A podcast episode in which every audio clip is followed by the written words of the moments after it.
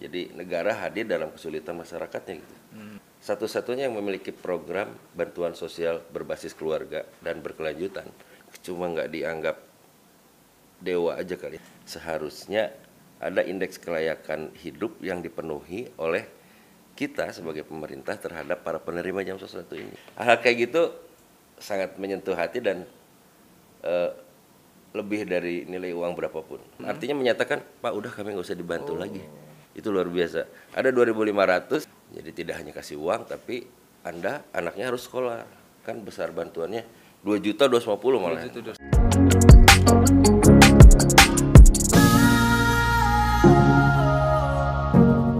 Hai Sobat Radar, berjumpa kembali bersama saya Aditya Ramadan di Radar Banten Podcast. Kali ini kita sudah kedatangan tamu dari Dinas Sosial Provinsi Banten. Eh, sudah tidak asing lagi sebenarnya narasumber kita satu ini karena memang sudah malang melintang lah di birokrat Provinsi Banten. Hobinya bernyanyi, suaranya cukup bagus sebenarnya. Kalau eh, sering pantau medsosnya beliau ini rajin mengolah vokal. Nanti kita akan bahas terkait eh, program Provinsi Banten yakni jaminan sosial masyarakat eh, Rakyat Banten rakyat Banten Bersatu. Seperti apa sih manfaat jam sos ratu ini di era pandemi COVID-19 ini? Karena memang selain bantuan dari pusat, pemerintah Provinsi Banten memang punya program khusus yang sudah sejak lama digulirkan untuk masyarakat di Provinsi Banten. Akan kita tanya-tanya saja nanti seperti apa manfaat program ini. Tapi sebelumnya jangan lupa buat sobat radar yang melihat tayangan ini di Radar Banten Channel, jangan lupa like, komen, dan subscribe. Juga bisa disaksikan tayangan ini didengarkan di eh, aplikasi Spotify. Pak Budi Dharma, Ya, Mas Adi. Sekretaris Dinas Sosial Provinsi Banten. Ya, betul. Apa kabar Pak?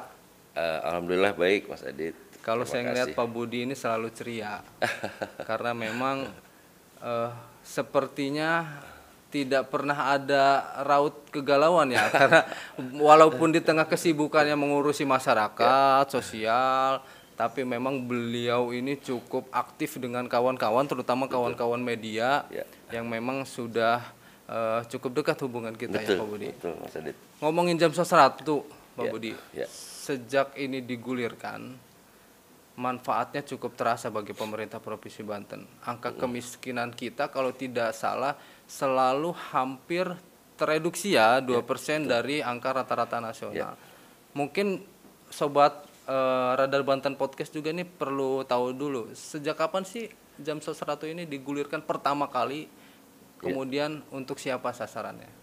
Silakan, Pak. Baik, terima kasih Mas Adit. Eh, terlebih dahulu mungkin terima kasih atas undangannya nih sama Radar Banten Ya. ke dalam podcast ini. Saya udah mikir-mikir nih kapan diundang Adit. Iya iya iya. Karena kita juga sebenarnya baru mulai sambil-sambil Iya, iya. kita eh, apa namanya mencoba mencari terus tema-tema yang menarik dinas sosial ini yang memang eh, kita coba hadirkan di sini. Eh, terima kasih eh, kesempatannya terkait jam sosratu mungkin eh, eh, udah diketahui bersama bahwa program ini adalah program jaminan sosial bagi masyarakat kurang mampu. Iya. Tapi tidak hanya memberikan bantuan, tapi kita ada namanya eh, conditional eh, conditional kon- eh, persyaratan persyaratan yang berlaku bagi para penerima. itu. Oke. Jadi tidak hanya kasih uang, tapi Anda anaknya harus sekolah. Anda anaknya harus lengkap imunisasinya gitu. loh.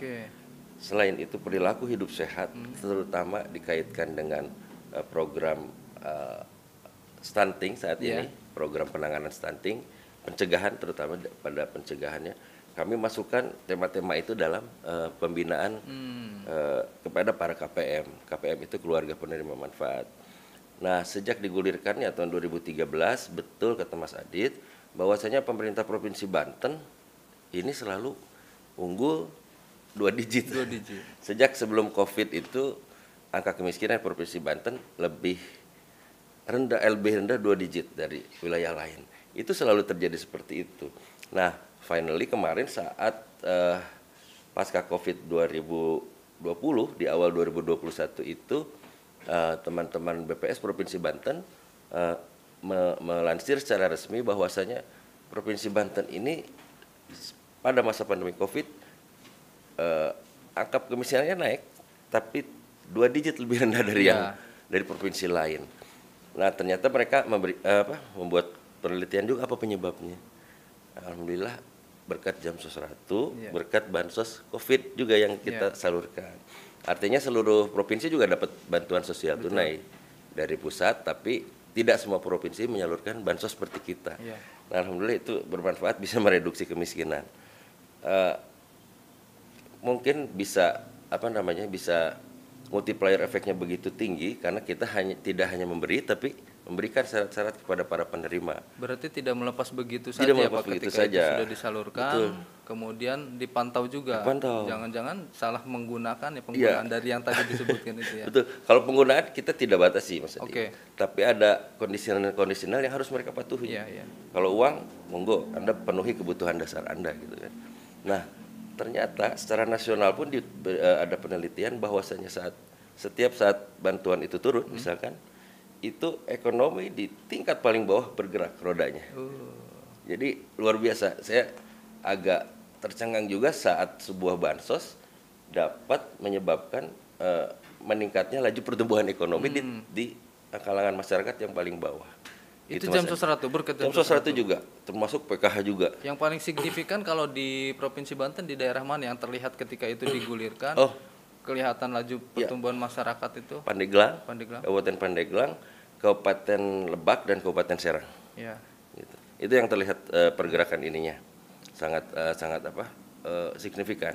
Karena mungkin saat dapat bantuan itu ibu-ibu pada belanja ke pasar ya, secara bersamaan, Mas Adit. Nah itulah bergeraknya ekonomi. Iya. Eh, luar biasa saat pandemi ini mereka bi- bisa jadi savior. Program-program seperti ini bisa jadi savior penyelamat baik dari sisi sosialnya maupun ekonominya gitu. Ini harus sebenarnya sih bisa ditangkap oleh seluruh pemerintah kabupaten kota, apalagi dengan eh, target pemerintah pusat dalam pemulihan ekonomi nasional. Sejak ini digulirkan 2013, ada nggak perbedaan eh, penyalurannya dari secara angka nominal dengan yang terakhir diberikan 2020? Kalau nggak salah di 2020 itu satu juta dua ratus Satu juta dua ratus lima puluh ribu. per Per KPM. KPM. Nah se- eh, sejak awal itu memang sudah besarannya segitu atau memang Ya. dulu diberikan bantuannya per tiga bulan misalkan? Ya, sejak awal itu eh, program berdiri, eh program dicanangkan besar bantuannya dua juta dua malah. 2.250. Mas Adit. Eh, apa namanya? Dan itu kita bagi dalam tiga kali penyaluran. Oke. Jadi setiap empat bulan sekali. Maksudnya apa? Supaya dalam setiap empat bulan sekali ini bisa kita pantau eh, kepatuhan para KPM dalam me- apa, memenuhi komitmen. Tapi eh, sepanjang dengan waktu berjalan saat ini ketersediaan anggaran yang belum memungkinkan jadi menjadi satu juta Nah, mengingat besarannya mengecil, jadi kita putuskan untuk diberikan secara eh, langsung satu kali.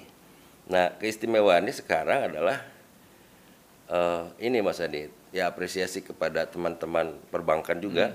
Jadi para penerima manfaat kita ada di eh, apa namanya lapisan paling bawah, strata kemiskinan yang eh, ada di bawah, tapi mereka sekarang saat ini sudah bankable karena semua punya ATM. Punya kartu ya, punya ATM, ya, Bang. jadi ibu-ibu sekarang udah lebih pintar. Kita belum kasih tahu, mereka Iya. cek dulu. Oh, udah masuk nih saldo Iya. Pak. Aduh, mereka ngasih tahu ke kita malahan. Alhamdulillah, jadi mereka sudah lebih bankable, punya ATM. Ya, insya Allah tingkat kesejahteraan sosialnya pun eh, segera meningkat. Sudah banyak Pak masyarakat kita yang keluar dari strata kemiskinan ya dengan adanya bantuan jam sosratu ini. Ya. Mungkin kan yang tadinya berada di Klaster em, 4. klaster 4 kemudian meningkat. Ya. Nah, itu kan artinya tidak lagi diberikan jam Betul, jam sosratu betul, kan. betul. Ada itu, Pak. Ya, ini yang saya juga agak luput memberitakan dan ngasih tahu Mas Adit.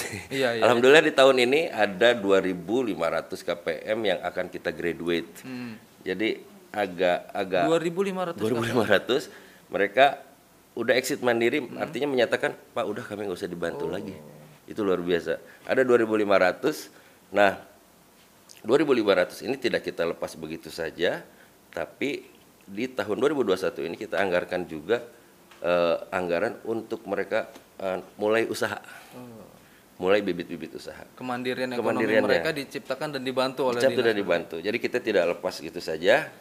Nanti selain kita beri ijazah lulus, Hmm. graduasi judulnya. Jadi graduasi eh, kemiskinan. Jadi bagaimana sebuah keluarga bisa graduate dari kemiskinan. Selain itu diberi bantuan eh, senilai dua setengah juta tapi bukan uang.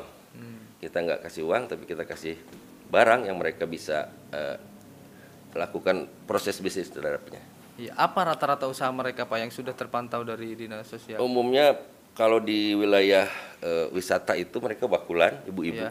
Mintanya nggak gede-gede masa dia dua juta setengah. Dua juta setengah ya. Tapi bisa bermanfaat luar biasa. Terus kalau yang di daerah urban perkotaan itu umumnya minta warungan. Warungnya mereka buat, tapi isinya mereka minta gitu. Iya. Tapi bisa dikonektikan tidak sih Pak? Konektingkan dengan OPD lain misalkan di Provinsi Banten atau bantuan-bantuan pusat. Kan banyak tuh UMKM Ya, misalkan permodalan untuk mereka gitu dengan pinjaman-pinjaman lunak yang bergulir lah, seperti itu. Eh, justru keinginan kami sebenarnya nanti 2.500 KPM ini yang telah kami bantu itu tidak dilepas pembinaannya oleh dinas koperasi dan UKM misalkan. Atau dari teman-teman di dinas eh, Indak ada bidang yang menangani industri kecil menengah Ya. bisa di itu bisa dibina oleh mereka. Karena kan jangan sampai downgrade lagi kan, misalkan mereka Ya, justru turun lagi ke Iya, eh, iya. level 4 itu tadi. Kalau bisa memang eh, timbul apa namanya masyarakat masyarakat bertambah gitu, bukan cuma 2.500 tapi misalkan eh, di tahun berikutnya misalkan ada 2.500 baru lagi yang Betul, memang betul. terlepas dari Rencana juga eh, gitu. kemiskinan itu. Insya Allah. Makanya mohon didukung Iya. juga nih oleh rekan-rekan di media bahwa harus diberitahukan bahwa ada masyarakat masyarakat yang sebetulnya harus kita sambut dengan baik Iya. di lingkungan kita gitu loh. Nah, mereka baru naik stratanya nih. Kita harus bantu mereka, kita harus dukung mereka, support mereka. Bahkan di PPDB ini saat ini Hmm. teman-teman dinas pendidikan bisa sangat membantu dengan membuka kuota misalnya alokasi Iya. untuk anak-anak jam sosial itu yang akan masuk SMA. Harusnya harusnya eh, Hmm. Bisa itu ya? bisa, bisa. Karena mereka suka kebingungan, suka ya saya juga suka Pak ini gimana ya masukin anak-anak Aduh, eh, harusnya harusnya eh, bisa di, di, di apa dikerjasamakan dengan dinas pendidikan sebetulnya. Alokasi untuk eh, apa ya afirmatif mungkin ya jalur afirmatif untuk para penerima bantuan jaminan sosial keluarga misalkan gitu. Pak, pernah ada apresiasi kah misalkan dari Kementerian Sosial atau jadi percontohan daerah lain dengan program Program Samjam ini? Sasratu di Provinsi Iya. Banten sendiri? Alhamdulillah eh, pada tahun 2015 Provinsi Dap- Banten dapat penghargaan tertinggi dari Presiden Republik Indonesia Satya Lencana Kebaktian Sosial. Karena program ini adalah eh, Banten adalah provinsi yang pertama dan satu-satunya yang memiliki program bantuan sosial berbasis keluarga dan berkelanjutan.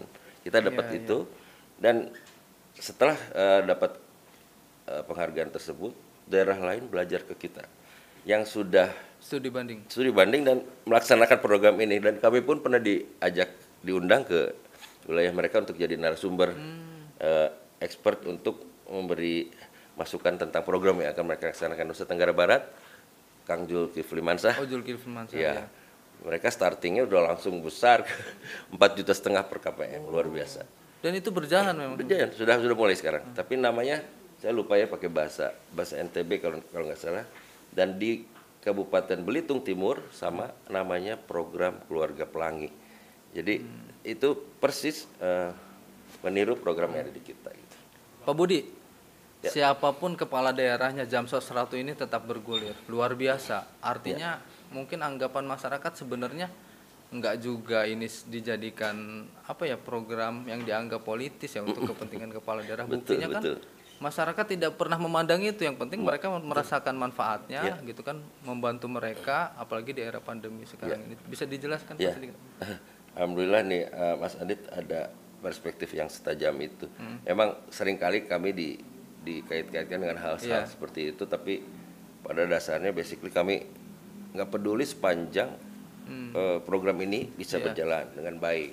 Nah, tapi eh, hanya kepala daerah yang apa namanya ya eh, salah kalau seorang kepala daerah tidak mendukung program-program Iya. seperti ini, karena memang hal eh, program ini adalah wujud nyata eh, apa namanya filosofi welfare state berjalan itu di sini sebetulnya. Jadi negara hadir dalam kesulitan masyarakatnya gitu. Hmm. Nah, yang eh, hal-hal yang politis seperti tadi itu sebetulnya hanya eh, tanda petik bisa dikatakan bonus ya. Apabila it- itu pun apabila dikapitalisasi. Tapi kalau buat kami mau dikapitalisasi secara politik lah, apalah yang penting program ini bisa berjalan Dan seperti itu hangat isu menjelang lima tahun aja pak. Setiap menjelang lima tahun. setiap lima tahun kan Iya. biasanya muncul seperti Muncul, itu. Tapi muncul. kan nyatanya memang manfaatnya benar-benar benar-benar manfaatnya dan faktanya eh, setiap kepala daerah yang memimpin Banten selalu memperhatikan program ini alhamdulillah. Apalagi Kementerian Sosial sempat mengapresiasi ini ya pak ya. Ya, Kemensos sudah sudah eh, jelas karena kemarin dapat penghargaan presiden waktu 2015. Eh, terus saat kita akan graduate pun nanti saat dicanangkannya graduasi ini, insya Allah Ibu Mensos akan hadir langsung juga untuk 2.500 orang ini. Minta dikasih 2.500 tahu waktunya ini. dan Mas Adi juga harus hadir. Oh siap siap siap. siap. Pak, pandemi yang tidak disangka-sangka terjadi sudah satu tahun berjalan. Pemprov Banten sendiri merefocusing anggaran, melakukan pergeseran anggaran APBD besar-besaran. Semua dinas hampir kena, termasuk dinas sosial. Ya. Anggaran yang digulirkan untuk jam sos 100 sempat terkena dampak.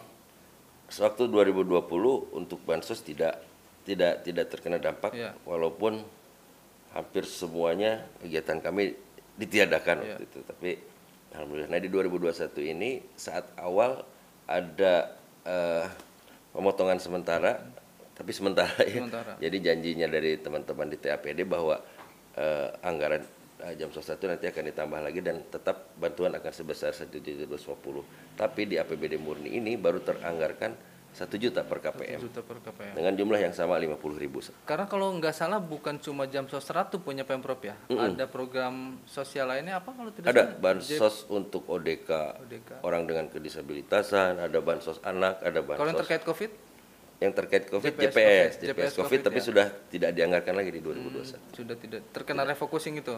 enggak eh refocusing ini kan JPS COVID yang dari APBD itu hanya Iya. dianggarkan sampai 2020 Oh sampai Eh, 2020. 2021 eh, pimpinan tidak menganggarkan lagi Iya. kecuali ada hal urgent dan ada pencanangan lagi tanggap darurat atau kejadian luar biasa dari pemerintah pusat baru kita akan eh, perhitungkan lagi katanya. Pak pernah nggak dapat cerita menarik dari misalkan pendamping jam sos 100 di lapangan bahwasanya mereka yang di pelosok Pandeglang sana Iya. mungkin di Lebak sana yang memang sangat-sangat terbantu ya dengan ini karena kita belum pernah kan jarang terungkap loh jarang Iya, terungkap iya, bahwa betul. masyarakat yang memang sangat ini dinantikan kemudian mereka sangat bermanfaat sekali Iya. pernah ada nggak cerita-cerita dari kawan-kawan yang di lapangan yang mendampingi teman-teman di pendamping itu luar biasa banyak cerita ya.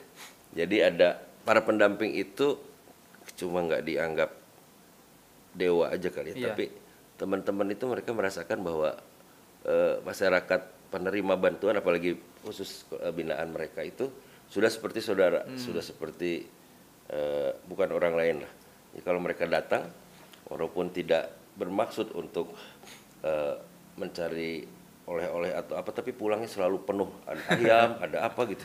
Jadi Iya, itu lucu lucu juga. Dan saya pernah ngalamin juga ada yang ngirimin ayam ke rumah jadi hal kayak gitu sangat menyentuh hati dan eh, lebih dari nilai uang berapapun kalau menurut saya keperhatian kepala daerah sendiri yang saat ini menjabat terkait program ini seperti apa Pak? Apakah mereka juga eh, cukup cukup mengapresiasi, Ya. ingin juga maksudnya pernah tidak ada mereka turun langsung ke para penerima manfaat, melihat langsung kondisi mereka terkait jam sesuatu ini.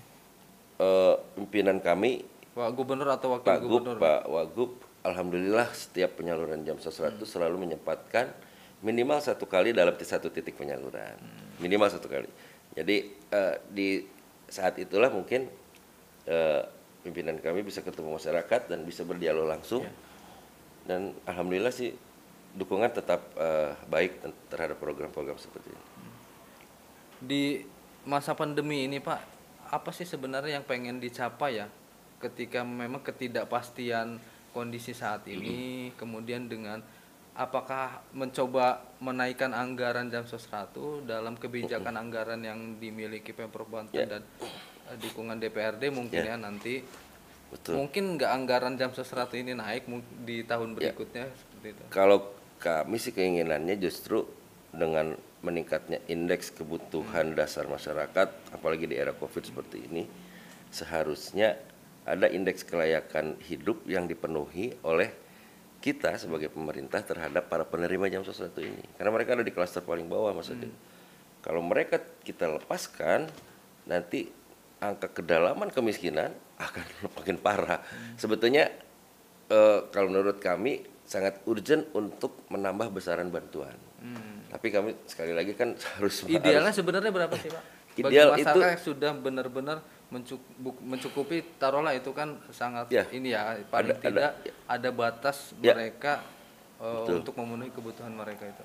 setidaknya 2 juta rupiah 2 juta per rupiah KPM per, per tahun. KPM per tahun. Kita akan bagi itu menjadi tiga kali penyaluran per empat bulan. Empat bulan, jadi di empat bulan keduanya itu eh, ada masa yang harus kita segerakan dan agak dibesarkan Iya. bantuannya saat penerimaan anak eh, siswa baru. Siswa baru ya kondisi-kondisi seperti itu harus ya. dan itu luar biasa pengaruhnya untuk para KPM. Jelang hari raya mungkin kayak gitu Ya, kayak- kayak gitu tuh. misalkan menjelang memang momentum ya sebenarnya bagaimana melihat penyaluran ini Iya, betul. menjelang eh, anak masuk sekolah Betul, betul. menjelang hari-hari besar Ya. hari raya Idul Fitri itu itu momen-momen itu luar biasa Ya, kita suka tanda petik sibuk sekali saat menjelang lebaran menjelang idul adha mempercepat proses penyaluran Iya, iya. Program lain Pak di dinas sosial selain jam sos 100 ini taruhlah sudah sekian lama kemudian ma- merasakan manfaatnya cukup luar biasa. Yang menjadi inovasi di dinas sosial ada Ya. selain itu. Eh, sebenarnya banyak sekali Ya. dan eh, semuanya juga akan eh, akan kita tanda petik diikonkan sebetulnya yang paling dekat adalah dan paling eh, baik saat ini untuk di eh, explore adalah layanan dukungan psikososial Mas Ari. LDP Eh, itu luar biasa. Layanan dukungan psikososial itu selama ini kita menangani masalah sosial menangani kebencanaan tapi membantu eh, korban bencana. Tapi apakah Penanganan psikososialnya penanganan psikososialnya sering kali diabaikan. Bagi yang terdampak itu ya. itu luar biasa. Padahal pengaruhnya dalam eh, kemandirian mereka secara sosial. Contoh yang covid kemarin Ya. Itu yang kena eh, padahal eh, apa namanya pegawai dinsos juga. Ya. jadi saat anaknya keluar anak-anak yang ada di lingkungan dia suruh masuk semua orang tuanya. Itu kan secara psikososial kan.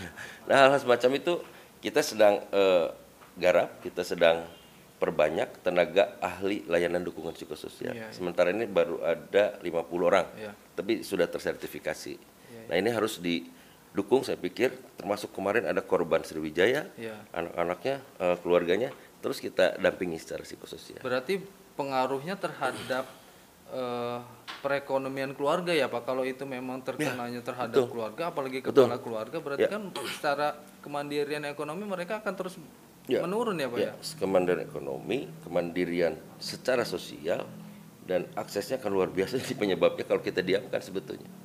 Berarti Ya. lebih ke supporting moral ya Pak Supporting ya. Ya. mereka bagaimana merecovery dari diri mereka sendiri ya dampak Covid ini Ya, ya. mendengarkan mereka apa pun yang mereka sampaikan itu. Kapan program itu bisa dieksekusi? Sekarang sudah Atau mulai, dalam masih dalam tahap konsep? sekarang sudah mulai eh, jadi tenaga LDP sendiri sudah ada 50 orang dan ready, siap eh, setiap saat itu. Seperti kemarin ada korban eh, pemulangan dari Papua dari Wamena itu. Iya. Saat kerusuhan. Iya. Itu semua kita tampung dulu di Balai Perlindungan Sosial di Cipocok. Itu kita assess semuanya. Ternyata parah kalau mereka langsung dibawa Iya. disuruh pulang ke rumahnya. Waduh, bisa bawa masalah baru di desa Oh, gitu, mereka. Pak. Parah sekali.